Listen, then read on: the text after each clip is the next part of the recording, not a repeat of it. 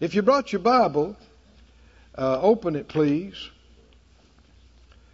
to the book of Ephesians. We began a couple of weeks ago on a, um, a new series, and the title of this is uh, Give No Place to the Devil. Give no place to the devil. And that's exactly what this scripture says in Ephesians 4. Now, there's two sources of thinking and believing what God said and everything else. everything else is what people have come up with, human beings. And even though these words and these thoughts and these truths came through uh, human uh, human beings that penned it and spoke it, we're convinced that it did not come from them as a source, but that the Bible is the God breathed, inspired, inerrant, without error Word of God. Now, if you don't believe that, it makes you vulnerable to all kinds of confusion and deception. But if you do believe it, it gives you a standard and a foundation and an anchor that there are sure things. There are infallible truths. There is right. There is wrong. There is good, there is evil. And the Bible, the Word of God, reveals this to us. And we here, Faith Life Church, Phyllis and I, and the family here, we hold the Word as our absolute standard, as the answer to every question. We don't go to the Bible to find scriptures to support our beliefs. We go to the Bible to get our beliefs. There's a difference. Big difference. And no matter how much we may believe something, or mama believed it, or grandma believed it, or our group believed it, if we find out in the Word something in the Bible contradicts it, we're going to dispense with that belief. We're going to get rid of that belief we've carried, and we're going to not be conformed to this ungodly world, but adapt ourselves and yield ourselves to what He said. Because He's right about everything. In Ephesians, the fourth chapter, He said, verse 24, that you put on the new man. Now, in our previous series, we talked about uh, the spirit of man. And we saw that there is an inward man and there's an outward man. There's a spirit and there's a body. And he's talking about that. Put on the new man, which after God's created in righteousness and true holiness. Uh, when you were born again, it wasn't your body that got born again. You know, if you gave your heart to the Lord and you were born again, the next day you got the same body you had before you were born again. And it wasn't your mind that got born again either. Your intellect. You don't, just because you got born again doesn't mean that the next day you know everything. right? You got the same mind you had. In fact, the Bible tells you uh, when, after you're born again uh, to be get your mind renewed so that you can prove what is that good and uh, acceptable and perfect will of God. It was the inner man, it was the hidden man of the heart that was changed. And this is not imaginary, even though it's not something you can see with your eye or touch with your hand, this is real. And this is one of the big issues that people have stumbled over, and that is the reality of the unseen. Many still scoff and mock and think, well, if I can't touch it, if I can't feel it, if I can't see it, if we can't see it under a microscope or through a telescope, it doesn't exist. But then they'll turn right around and contradict themselves in just a few moments by describing things that's real to them that they've never seen or touched or felt. Things like thoughts and feelings, emotions. You can't see them through a microscope. You can't touch them with your hand. So it's inconsistent to say if I can't see it, it doesn't exist. No, there's a whole realm, unseen realm called spirit. God is spirit. You are spirit. Angels are spirits. Wrong spirits, obviously, spirits. This is not imaginary. This is not fantasy. This is reality. Uh, those who study uh, physics, even, ignore many, uh, you know, so-called experts in that realm, they believe in multiple dimensions that cannot be seen or perceived uh, from a physical standpoint. And this is reality. There's another dimension besides this material world. And it exists parallel with us. And it is spirit. Spirit. If you accept this and believe what the Bible has to say about it, it will answer so many questions for you. It will open so many things up for you. Uh, keep reading here. He said, uh, verse 25, putting away lying. Everybody said out loud, stop lying. Stop lying. Speak every man truth with his neighbor, for we're members one of another. Uh, what he's saying is, why would you lie to yourself? That's self deception. And we are, all of us born again, we are the same body of Christ and the same family, so lying to each other is like lying to yourself. Be angry and sin not. Just because you get angry doesn't mean you have to do something wrong or do something that you'll regret. Let not the sun go down upon your wrath. Uh, this is not a suggestion, it's a command we are not to allow ourselves to fume and stew day after day. To do so is to yield to wrong spirits, which is the next thing he said. Uh, neither give place to the devil. Now, if you believe the Bible is truth and the Word of God, there's so much revelation in this one little phrase. If you believe the Bible, then the devil exists. Right?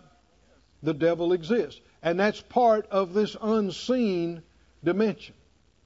And you also realize that he doesn't have place in your life unless you give it to him.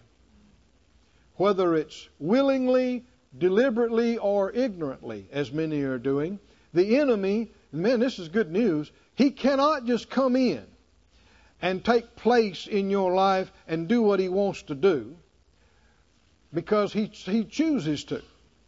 He has to convince us to give him access, which a wise person would never do. Right? And yet millions are just completely yielding to the enemy because one of the biggest things the devil has ever pulled off is convincing most of the world he doesn't even exist. And so you're certainly not going to resist what you don't believe exists. If you don't believe it exists, you're never going to resist anything. This non existent. Go with me, if you would, to, uh, uh, let me see. I'll read these to you while you're going to this other place. Are you okay? Are you comfortable? Are you happy? Go to 2 Corinthians 6. and I'll just review and remind you of these. They'll put them on the screen for us. 1 Peter 5 and 8.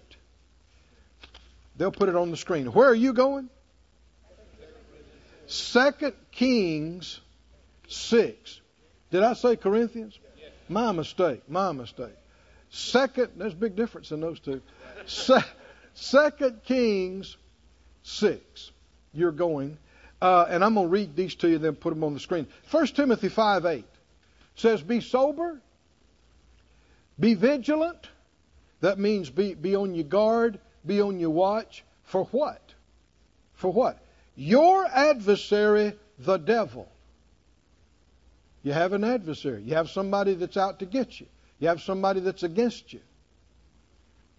As a roaring lion walks about seeking whom he may devour. Now, that word, that little three letter word, may, is wonderful. Is that right? That means he has to get access, which is what we just got through reading in Ephesians. Don't give him the access. Don't one translation says don't give him the room to operate. Another said don't give him the opportunity. Another said don't give him the space. Neither give place or room or opportunity for the devil. And here it says, watch, be on your guard because he's seeking whom he may devour. That means there's some he may, and there's some he may not. I myself am a may not.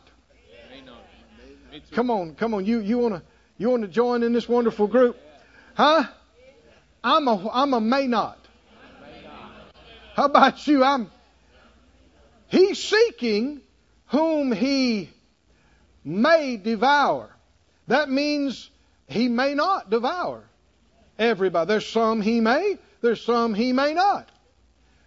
Then we need to find out what makes you a may not.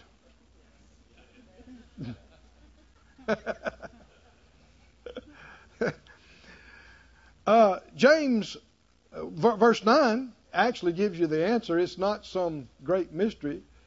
Verse 9 says, uh, 1 Peter 5 9, whom resist steadfast in the faith.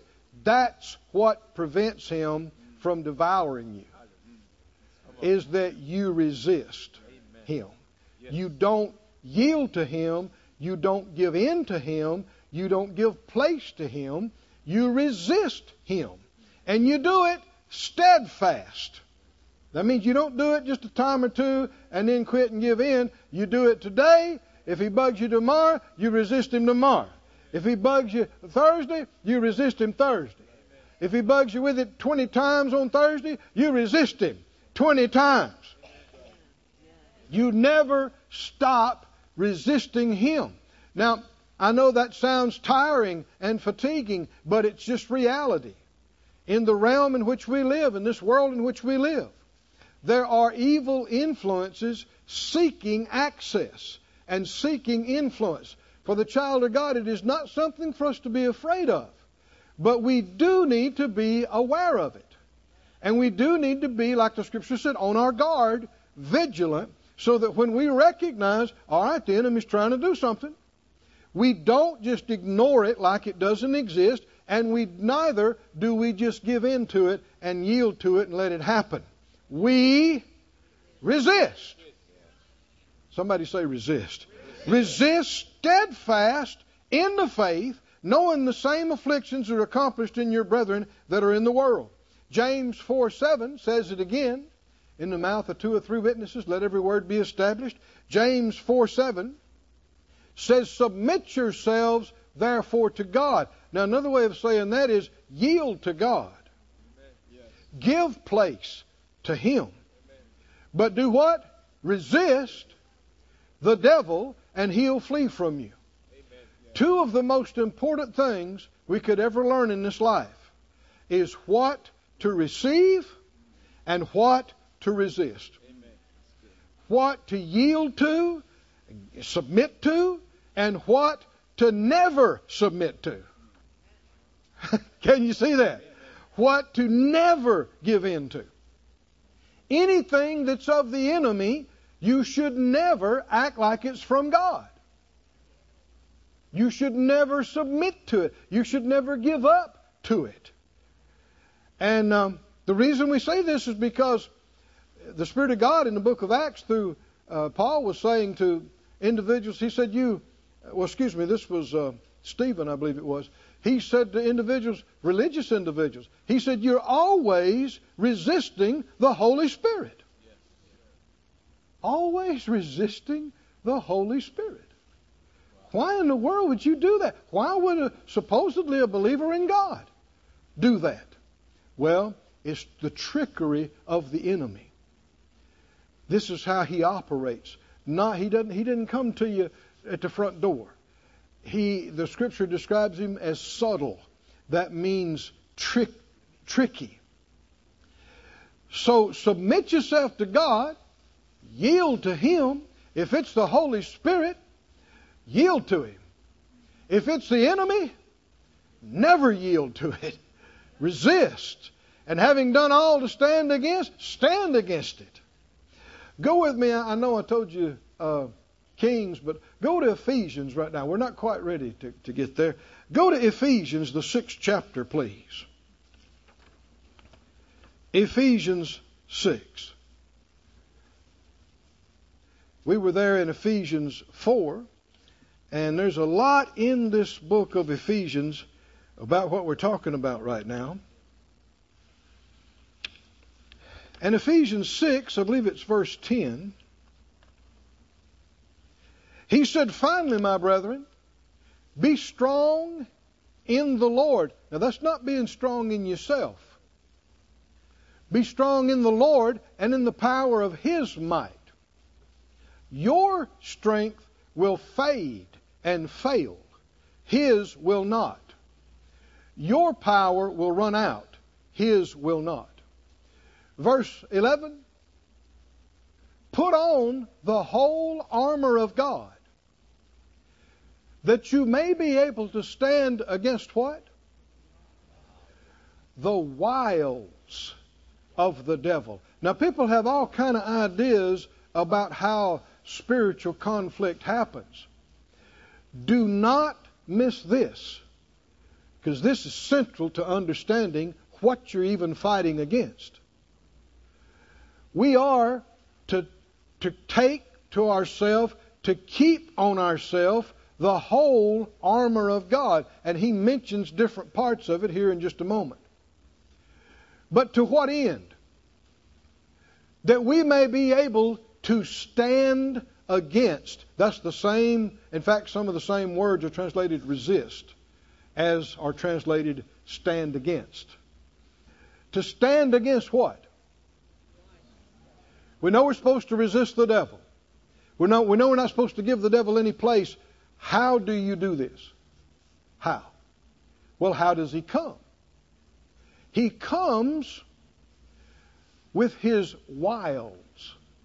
The scripture also says we're not ignorant of Satan's devices. Actually, one translation says it like this We're not ignorant of Satan's schemes Another one says, We're not ignorant of Satan's thoughts. Everybody say thoughts. We're not ignorant of Satan's thoughts or schemes or wiles or trickery or deceit. If you say, Well, I, am sorry, I, this spirit realm stuff, I'm an educated person, I can't believe in all that. Do you believe in thoughts? Thoughts and feelings. Can you see them under a microscope? No.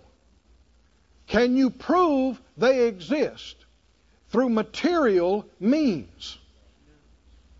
No. Then, according to people that say, I don't believe in things I can't see, then you don't believe in thoughts.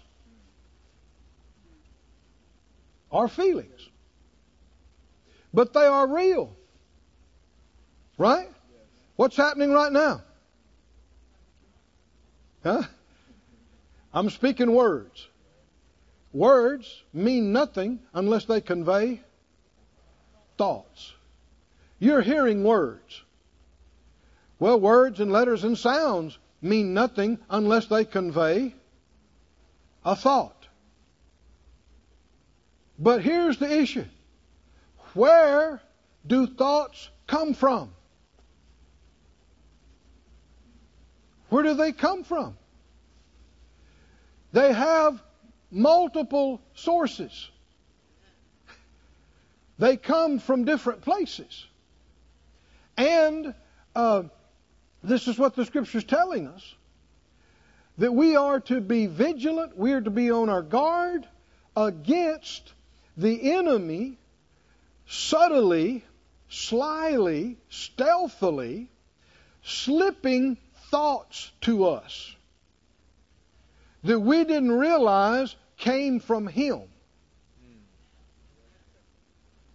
And the scripture says he transforms himself into an angel of light. One of his main uh, methods of operation is that he tries to uh, convince you that his thought actually came from God. So, how do I resist the enemy?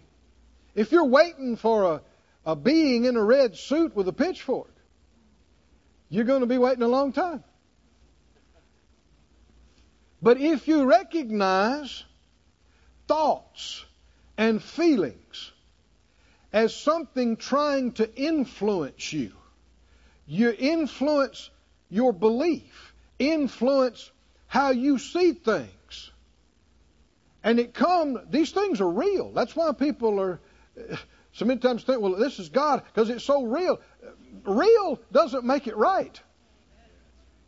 But I just feel so strong about it. That doesn't make it right because you feel strong about it. And you hear people use that, that language. Yes, but but I just feel. Thought you don't believe in things you can't see. What's a feeling? Where did it come from? What's the nature of it? These things exist in another dimension. The reason we're aware of them is because we are multi dimensional beings. We are spirit. We also have a mind. We also have a body. And the body, like we studied earlier, can focus outside or it can focus inside. I can be aware of everything in this material realm, or all kinds of things. Or I can focus the other direction and be aware of spiritual realities. I can be aware of my own spirit. I can be aware of the Holy Spirit within my being. I can be aware of God. I can be aware of spiritual influences bringing thoughts and bringing feelings, seeking influence. And the moment I recognize, hold on now, whoa, whoa, whoa, whoa, that's wrong thinking. That's not from God. What do I do? Come on, help me out, child. What, what? I go into stand against mode. I go into resist mode. He said, let's finish reading this. He said uh, that you may be able to stand against what? Very important to get this right. A lot of folks go off on tangents and they fight. They, they imagine they're fighting this and that, but they miss this. What are we to, to be standing against, resisting? The wiles, the trickery, the subtle deception of the devil. Verse 12. For we wrestle not against flesh and blood. So many times, people are fussing and fighting with each other when that's really not the problem. The problem are the influences behind them. What's influencing them? Or what's influencing you? We wrestle not against flesh and blood, but against principalities, against powers, against the rulers of the darkness of this world, against spiritual wickedness or wicked spirits in high places are, are the heavenlies. My father in the faith, Kenneth Hagin, had an experience with the head of the church, Jesus, who, who taught him some things and showed him some things about this. I'll refer to those once in a while. And of course, you're to check the Word to see if it bears witness with you and your own heart. But I'll, I'll mention it. I bring it up because I'm going to mention some of these things throughout this study. Uh, he said that the Lord told him that these are four ranks of evil spirits, and beginning with the lowest and ending up at the highest. And he said that the uh, principalities did very little thinking for themselves and were just told what to do. And the next word, powers, means authorities. He said rulers of the darkness are the, are the uh, main ones we'd have to deal with in this world. And wicked spirits in the heavenlies are the ones he deals with, that angels deal with. Uh, and I know that's a lot to, to take in at one moment, but I'm, I'm telling you what, what the Lord told him. But these are spirits. They're not human, and they're not angelic. They're something else. They are cognizant, aware beings. They come from another age and another world before we got here. And they've lost their bodies. Uh, you know, the scripture talks about us in, in, in Corinthians that we don't want to be unclothed. We want to be clothed with uh, our new body. And so uh, we're not going to be bodiless throughout the ages. The scripture tells us God's going to raise our body and glorify it. Hallelujah. But we will exist from the time we leave here, die, until the Lord, time the Lord comes back and, and the resurrection of all the bodies occurs. We will exist just fine without a body. Amen. And you'll be you. You won't change into something else. Well, there are these spirits here that are bodiless, which means they can have no influence in this material realm unless they can get somebody to yield their mind, their mouth, their hands to them, and they seek expression in this realm. Not something we should be afraid of, but something we should be aware of. But you got to recognize it before you're going to resist it. He, he goes on to say, uh, Wherefore, take to you the whole armor of God, that you may be able to withstand in the evil day, and having done all to stand, you can say stand against. Verse 14, stand therefore, or stand against. Can you see how many times he says this? Verse 11, stand against. Verse 12, against, against, against, against. Verse 13, withstand, stand against. Verse 14, stand against. Are we getting an idea here? Yes. What's our part? Stand. stand against it.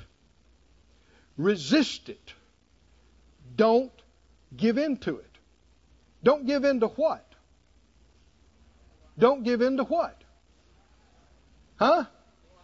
Those thoughts and those feelings to feel sorry for yourself. That's the devil. It's coming from outside spiritual influences. Stand against what? Stand against anger and rage and wanting to get somebody back. What do you, what do, you do with that? What do most people do with it? Huh? Welcome it. Is that right? Make plans. How to carry it out. Now you're laughing, but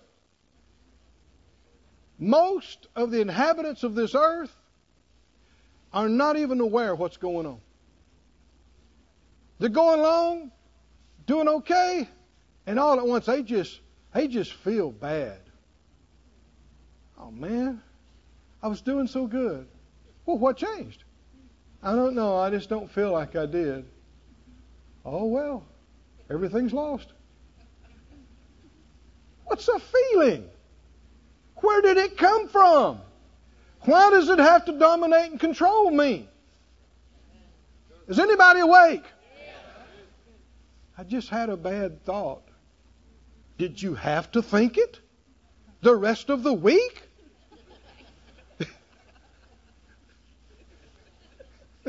Where did it come from? Who brought it? So people are waiting, like I said, to see somebody in a red suit and a pitchfork before they're going to start resisting anything. What do I stand against? Answer the question, child of God. What the wiles, wiles, trickery, deceit. How does it come? How does it come? Well, hold your place there and look in 2 Corinthians, the 10th chapter. 2 Corinthians 10 and 1. I'm reading this from the Phillips.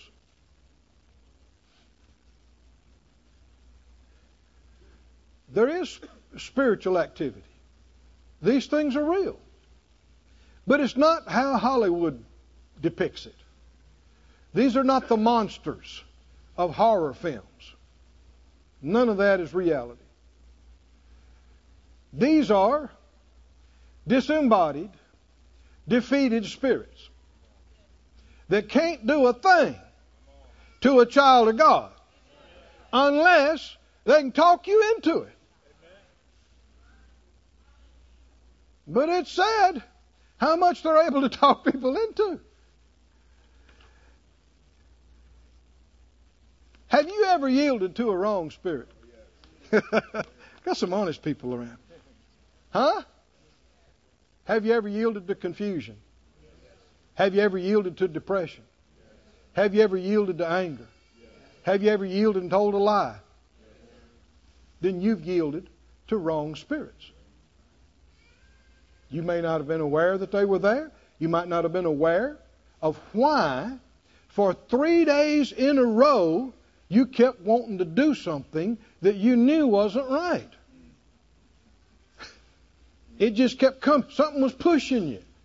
It just kept coming up to you over and over and over again, and that you knew wasn't right. But something kept pushing you to do it. It, it was a spirit. Our spirits. And if you don't know what's going on, you'll do nothing. And it'll stay there. And it'll just keep on. And it'll get worse. And if you don't know what's going on, you'll just yield and yield and give place and give place until you're totally confused, totally depressed, totally defeated. When all you had to do. Help me, child of God. All you had to do. Resist. Get out of here. No, I'm not going to do that. Get out of here. I command you to shut up and leave. In Jesus' name. What did the scripture say? Resist the devil and he'll flee. Is the Bible true? If he didn't flee, you didn't resist him. You're just still playing games. All of us have yielded to stuff we shouldn't have yielded to. But let's wake up. Amen. Let's grow. Yes. Let's learn. Amen. Faith life people Amen. Yes. are and will be some of the most spiritually aware.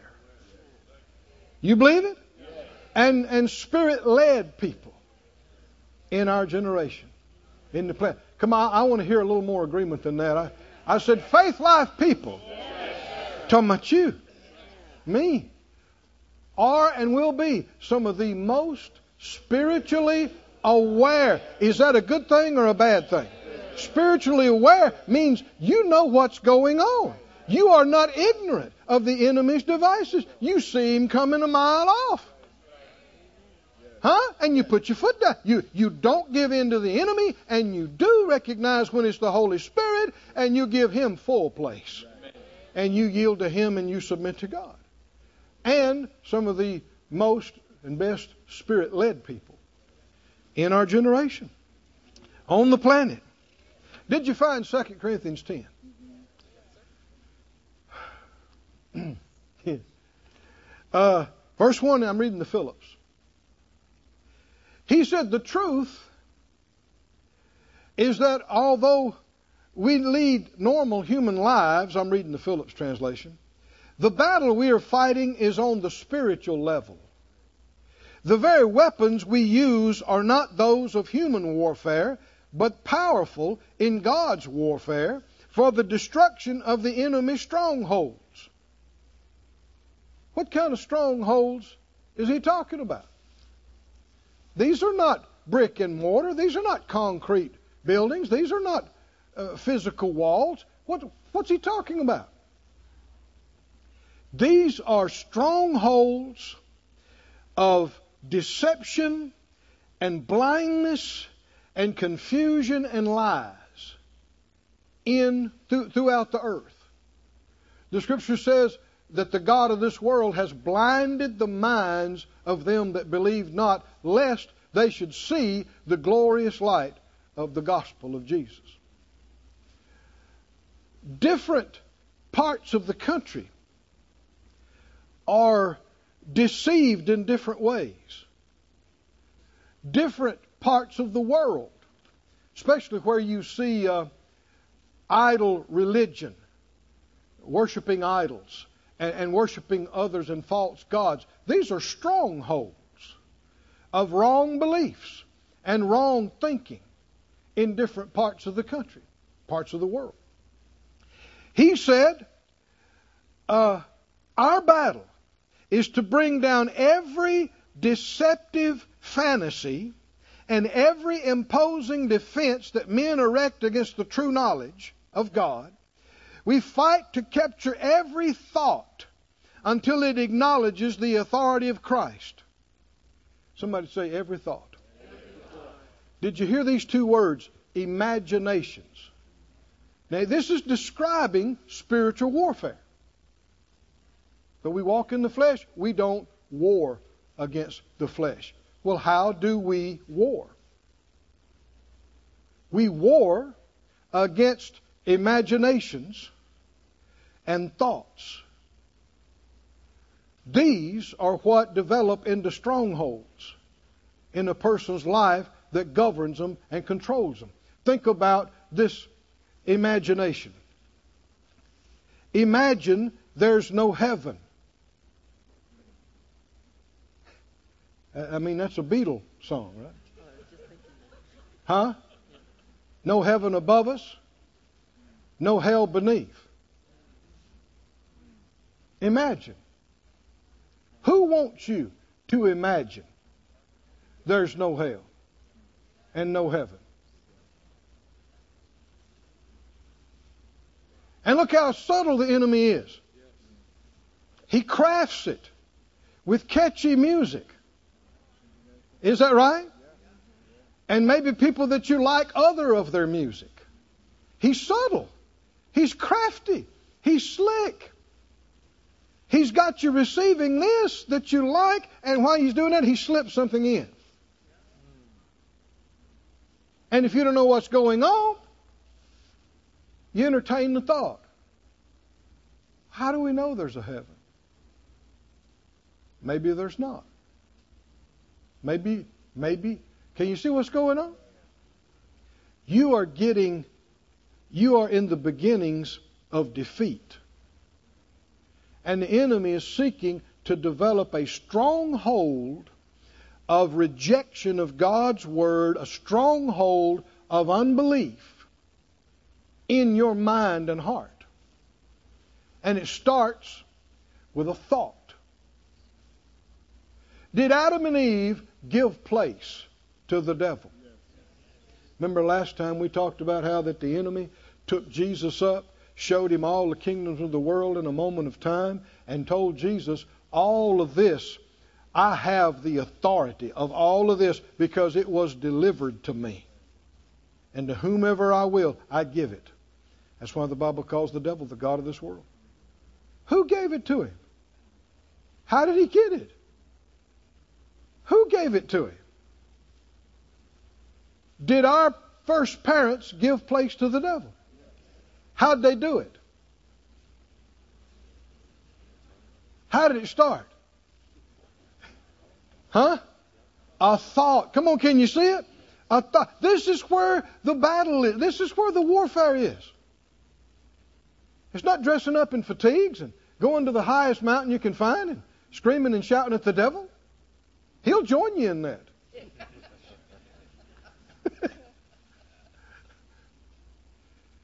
what what's the difference? Thoughts.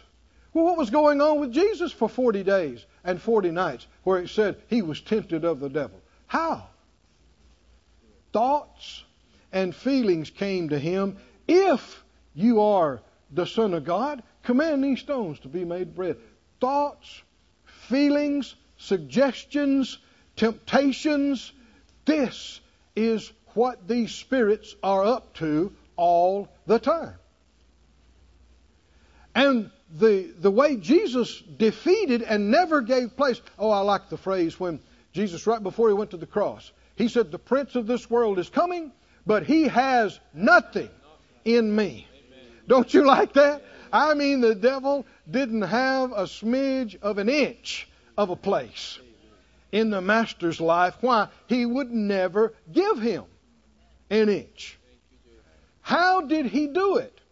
When the enemy is bombarding him with thoughts, and did you notice the enemy even used scripture too, didn't he? He said, Well, it's written, but then he's trying to get the Lord to act on something wrong based on a misapplication of Scripture. But how did Jesus deal with it? How did Jesus resist the devil? He said, It is written. It is written. It is, uh, is he resisting? Is he standing against error with truth? Is he standing against lies with Scripture? Standing against darkness with revelation of light. Oh, hallelujah. Hallelujah. And he did it so completely and perfectly that the enemy finally had to throw up his hands and leave him for a season because he ran out of stuff to do. Because he realized he's not going to give in on this. This had worked on every other human being since Adam and Eve.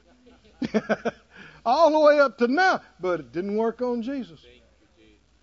He wouldn't give in, he wouldn't yield to it. Teaching us how to do it, showing us how to do it. Amen. Can you see one of the very important reasons why we, we ask you to read your chapter every day? Every day. Monday through Friday and come to church and feed on the Word of God. Why? Because it's filling you with light, Amen. with the knowledge of His will and of His ways, of His truth. And so when the enemy tries to come against you and lie you, to you and trick you, the Spirit of God can bring to your remembrance yes. truth and light that you have heard, and you go, oh no, no, no, no. No, you're not, you're not messing with somebody that doesn't know any word, devil. I know this is not right. I'm not giving in, I'm, and you start resisting. Just like Jesus, it is written, it is written, it is also written, and he said, Get behind me. Resisting. But it was in the arena of the thoughts, of the feelings, the influence. So watch about these phrases. I, I yeah, but I think. I think. Yeah, but where did the thoughts come from? Yeah, but I, I just feel.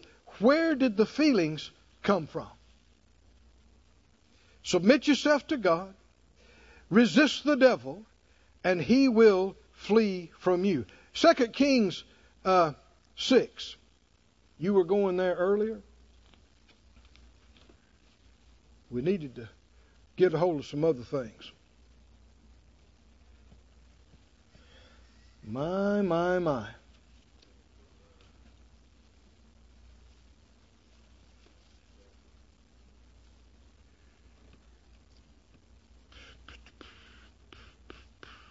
Where are you going? 2 Corinthians 6 and 15. What did I say, Corinthians? I got a lot going on inside me at the same time. I got 15 pages of notes for today.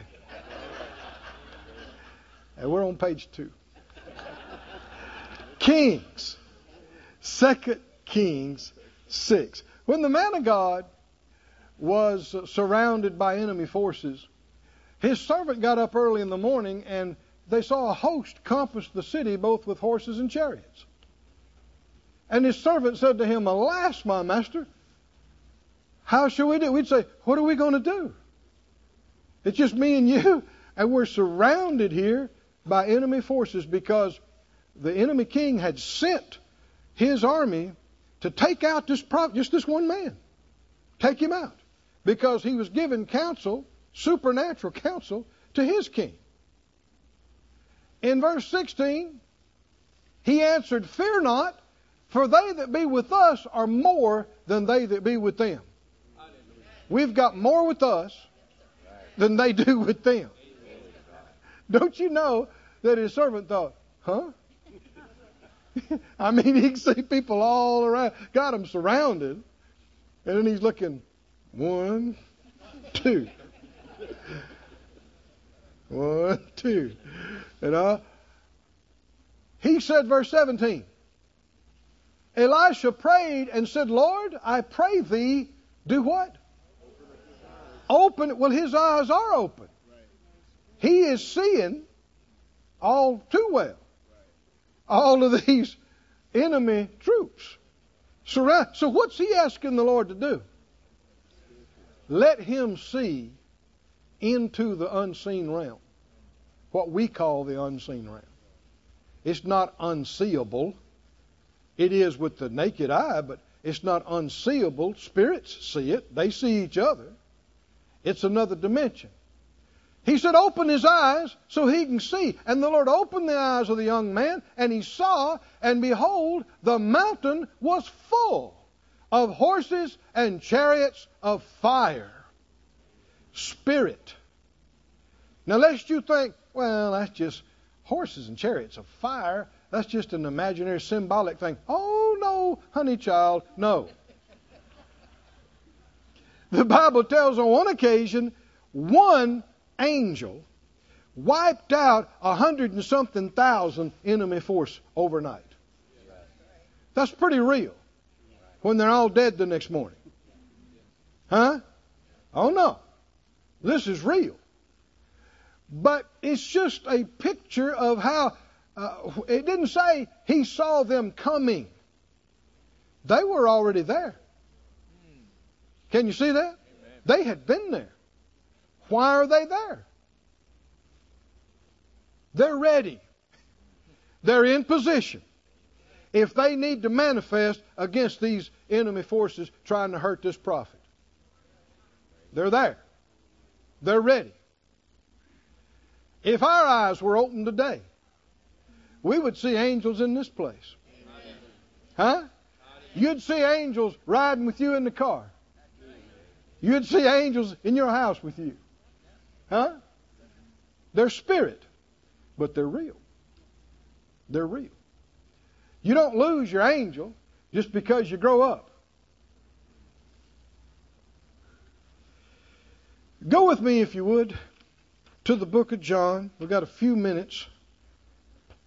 And let's touch on this. Let's touch further on how to resist. The book of John. Everybody okay? You can take a little more? You're here. Might as well get the whole thing.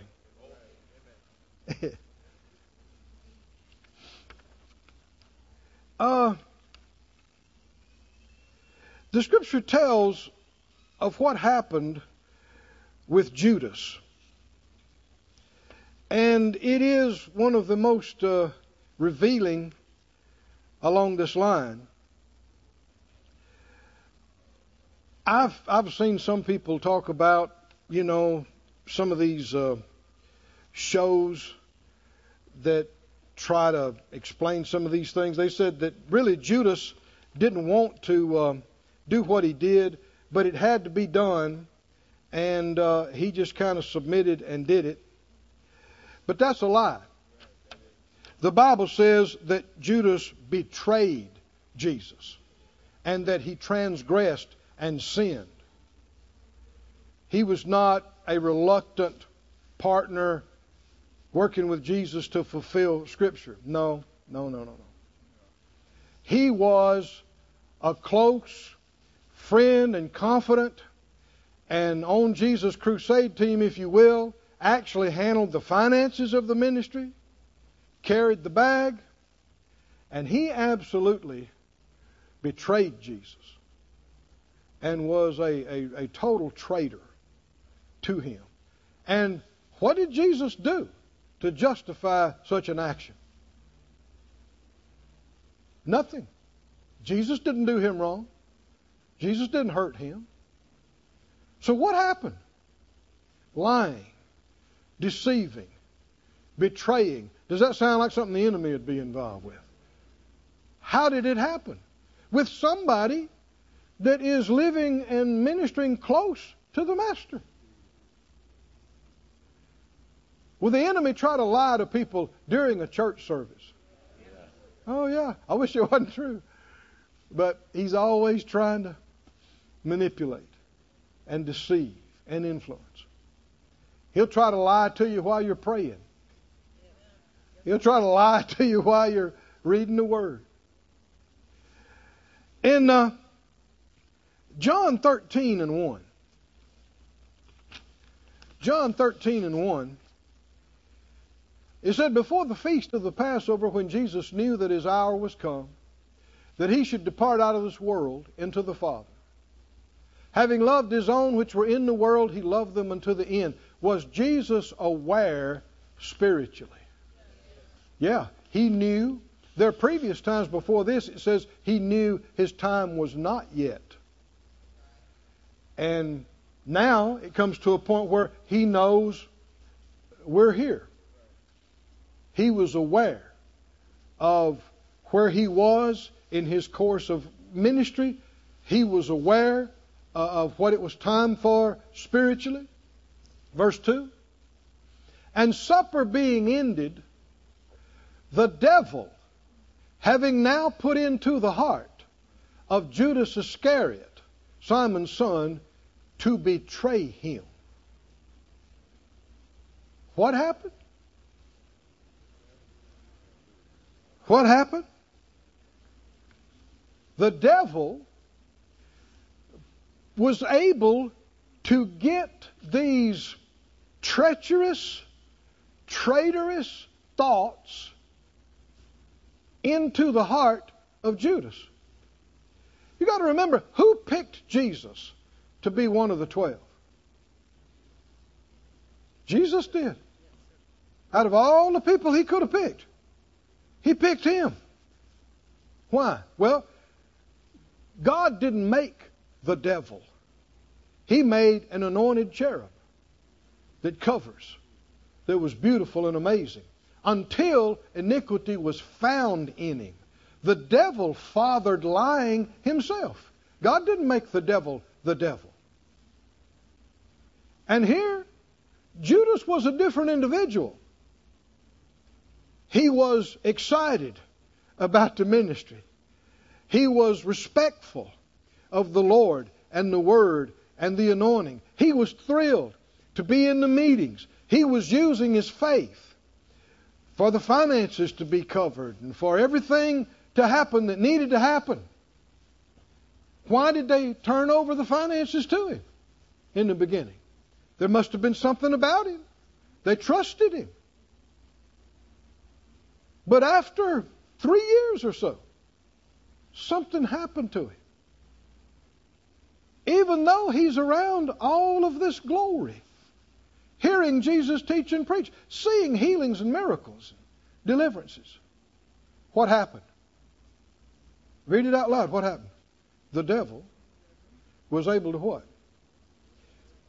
Get this into his heart. How did he do that? Thoughts, suggestions, feelings, lies. The breaking point came when that woman brought that alabaster box of ointment. You remember that? And we're told it was worth a year's wage of a skilled worker. So I mean this I think we're talking at least by our money fifty thousand dollars. Maybe a lot more. That's being conservative. And she just dumped it. and Judah said, Oh, what a waste! What a waste! Now think about that. Wasted on Jesus. Where your treasure is, that's where your heart is. That's why people get upset sometimes when folks talk about giving, is because they don't want to give anything ever. They have no interest in the things of God. They don't care about it. And they don't want to be reminded of how little they care. and something happened in him when he sold out. It was immediately after Jesus corrected them and told them to leave her alone, that she had done a good thing. It was immediately, the very next verse in some of the writings, he went to the leaders and elders of the Jews and asked them how much they would pay him to betray Jesus. It was right on the heels of that, that incident. And we know he wanted a piece of land. He bought a piece of land with the money. Even though he's right beside Jesus, day in, day even though he's in some of the greatest services the greatest services there's ever been. The enemy was able to feed to him. He should have more. He should have more money. They're not paying him enough. He deserves better. They're not appreciating his gifts enough. This is a direct attack of the enemy against him and against people he's around, against Jesus. Come on, can you see this? Can you see how subtle it is? He doesn't start out just obvious. He starts out because see, it, all came out of him when that woman dumped that fifty thousand dollars on Jesus' feet. He he couldn't handle that. He's like, oh, oh, what a waste! That could have been sold and given to the poor. And the Bible said he didn't say that because he cared about the poor. He said it because he was a thief and carried the bag. He wanted to get the 50 thou in the bag so he could get to the 50 thou.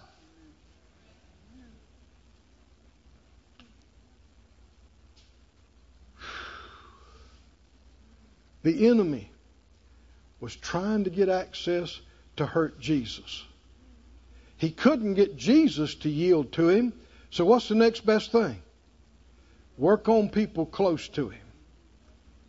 Can you see that? He's subtle.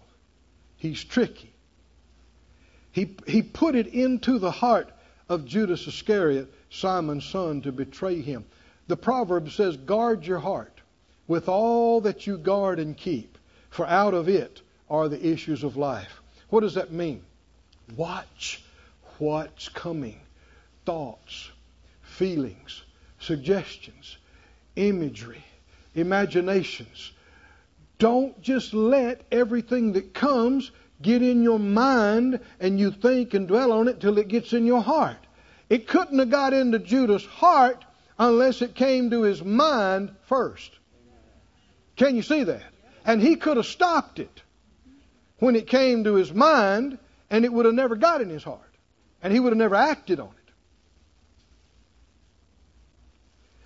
it. In verse 26, if you skip on down there, Jesus told them what we call the, the Last Supper. He told them, He said, uh, One of you is going to betray me. Was Jesus aware spiritually? Oh, my.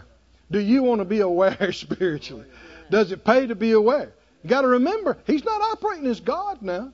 He's operating as a man. He didn't stop being God, but he emptied himself of his mighty weight and glory and power and became like other men, the scripture said. He's functioning as a man, and yet by the Spirit of God, he's aware.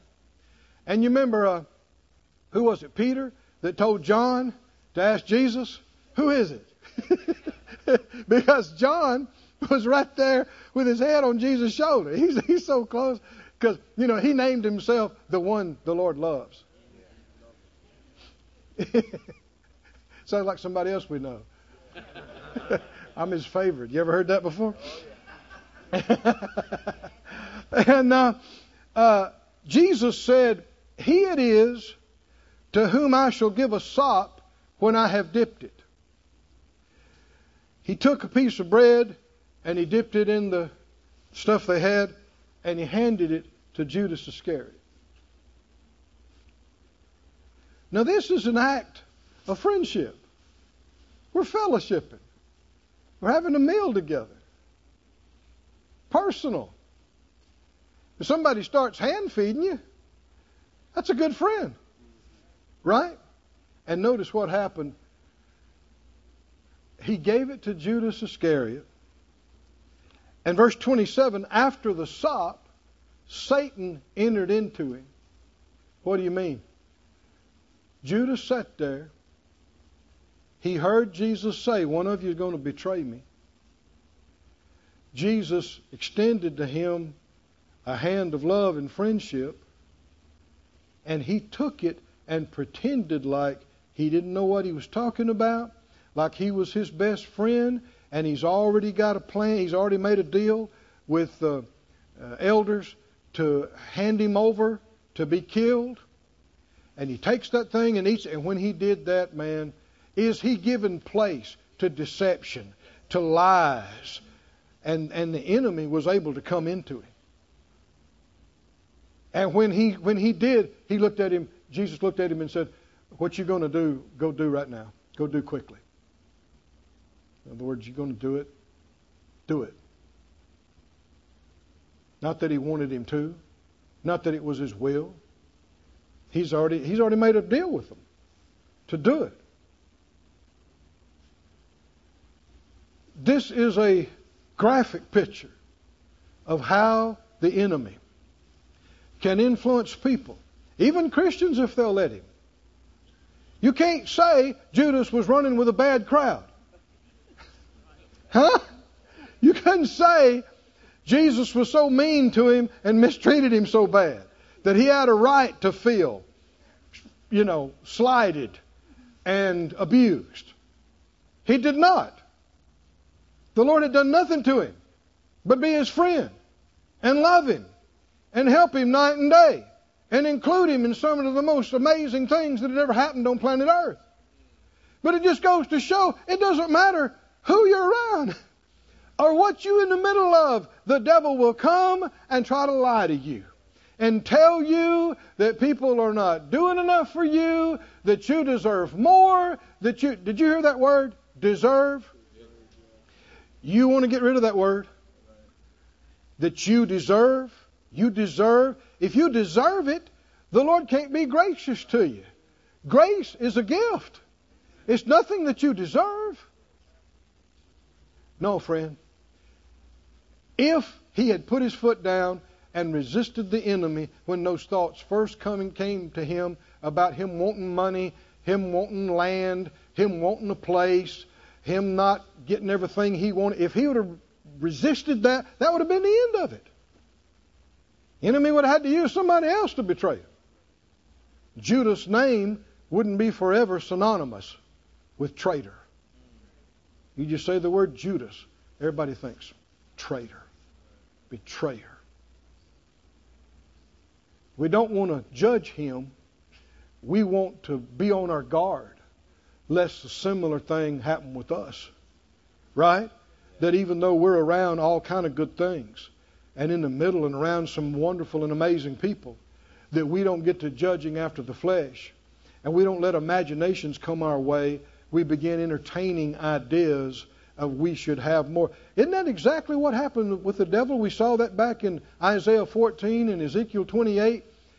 God gave him, he had a throne. He, he was ruling. He, he had beauty. He had amazing things. We don't know how long. And it wasn't enough for him. He decided he wants uh, the throne like God. He wants to exalt himself above everything. It wasn't enough for him. And he winds up getting cast down to hell. Something that'll help you keep your heart and mind right all the time is to practice a lifestyle of thanksgiving. Amen. Hmm? This will help you keep your heart right.